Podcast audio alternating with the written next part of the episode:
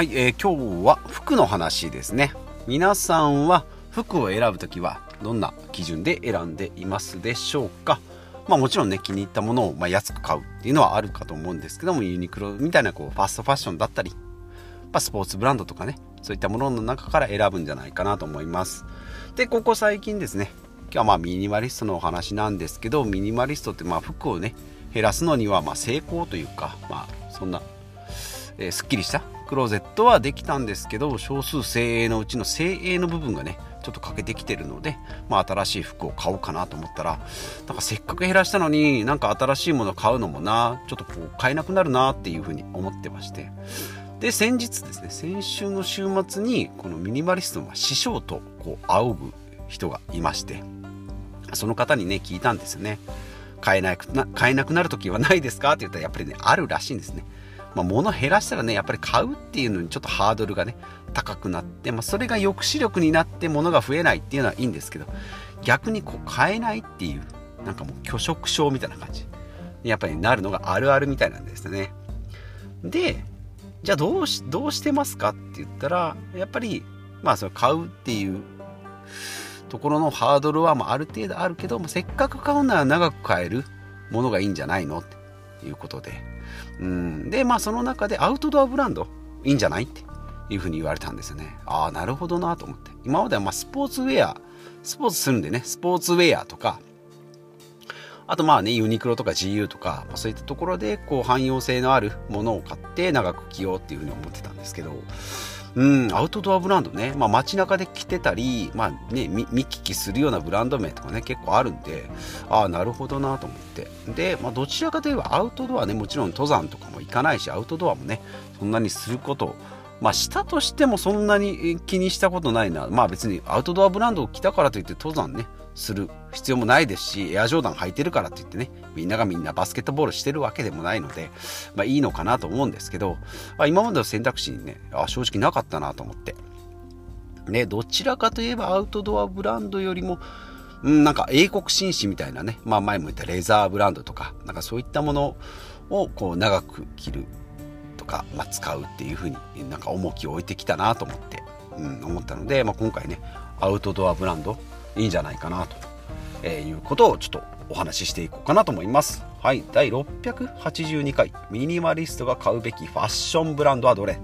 ということで、まあ、結論は、まあ、物は少ないけど選択肢はね多い方が、まあ、いいよっていうか、まあ、楽しいよっていうお話に、えなっております。でまあ先日、まあ、前もお話ししましたスポーツブランドのね、えー、ヒマラヤだとか、えー、とスポーツオーソリティ、まあ、そういったところでスポーツ用品を選ぶのもちょっと疲れたなと思ってナイキ行ってプーマ行ってアディダス行ってなんか水野もなんかでなんか最近出てきたなんかアンダーマーすごいよねみたいな。その中からサイズ選んでとかって言ってなんかあこっち2割引きみたいな。んそしたらなんか上がナイキで下がプーマでっていうなんかちょっとこれもう一回やり直しみたいな。それでなんか疲弊するっていうのがあったんでちょっとスポーツブランドもなかなかちょっと買いに、まあ、選び方も良くないんかもしれないんですけどね。そういったスポーツブランドもあったり、あとまあユニクロですね。ユニクロ、GU。まあ、この辺ね、結構どこでもあるし、まあ、シンプルだし、いろんな、うん、なんかまあかっちりしたものもあれば仕事着もいけるし、さっき言ったスポーツもいける。ね、なんかそんな幅の広さもあるのでいいんじゃないかなと、まあ、ここら辺も使ってきてたんですけど今回はアウトドアブランドですね。うん、師匠におすすめされたアウトドアブランド。まあノースフェイスですね。ザザジザか。ザ・ノースフェイスですね。よく聞きますけど一回も正直買ったことないな。マウンテンパーカーやバッグリュックなどのタウンファッションですね。まあ非常に人気です。アウトドアブランド。やっぱファッション雑誌にねすごいこう掲載とか、まあ、私も知ってるぐらいなんで認知認知がかなりされてるんじゃないかなと思います。はい。ではノースフェイスですね。おすすめされたのザ・ノースフェイスとあとはまコロンビアとかですね。あとモンベル、まあ、この辺がまコスパが良かったりうーんまあちょっと程よい機能性、まあ、機能性はバッチリか。うん、程よい価格設定がコスパがいいということですね。長持ちするのでいいんじゃないかなというふうに言われております。でね、まあ、ちょっとスポーツブランドじゃないけどそのアウトドアブランドね、ま、ちょっと近くにないんでやっぱりこの辺ね街中ねちょっと行ってみないといけないなと思うんですけど。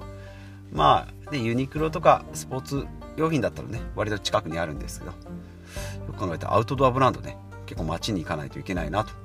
ふうに思ったのでちょっとねこの辺をね探してみたいなと思いますまあ物落ちはやっぱりいいので下手したら5年から10年ぐらいまで使うこともあるので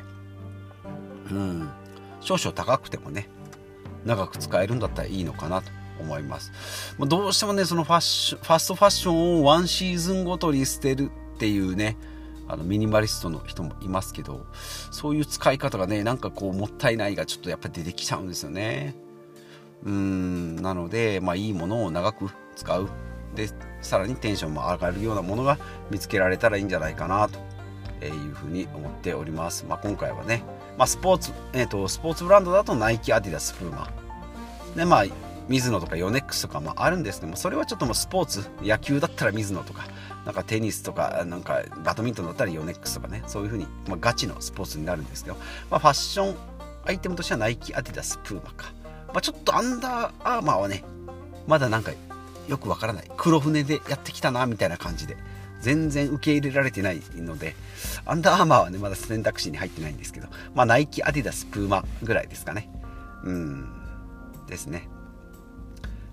であとはファストファッションがザラとか島村とかユニクロが人気ですけど、まあ、ザラはねたまに行きます。本当ザラは本当誰がどんな時に着るんだっていうようなですね、えー、服があるのでちょっと楽しいは楽しいんですけどね。ちょっとこう遊び心が強すぎて、うん、でまあユニクロはねもう、まあ、ユニクロ無印か。なんかはもうそのど定番白いシャツ黒いパンツですね、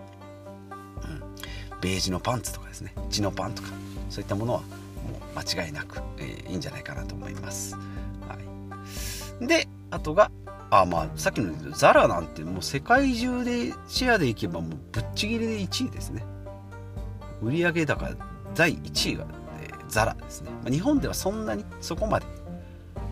で H&M は2位なんですけど日本ではあんまり1回撤退したのかなでもう1回やってきたんだとかなんとかねありますし、まあ、あとは Forever2121 もありますけどね、まあ、日本ではやっぱりユニクロが GU、うん、ユニクロ GU がやっぱ強いんじゃないかなと、えー、思います。で今回出てきましたアウトドアブランドですね。ザ・ノースフェイス。それからコロンビア。はい。ザ・ノースフェイスは何？どこだ？日本か？日本なのか？どこなのだ？書いてないな。わかんないですね。コロンビアがアメリカ。でえっ、ー、とモンベルか、えー、モンベルはどこだ？日本のアウトドア。あモンベル日本なんですね。ファッション性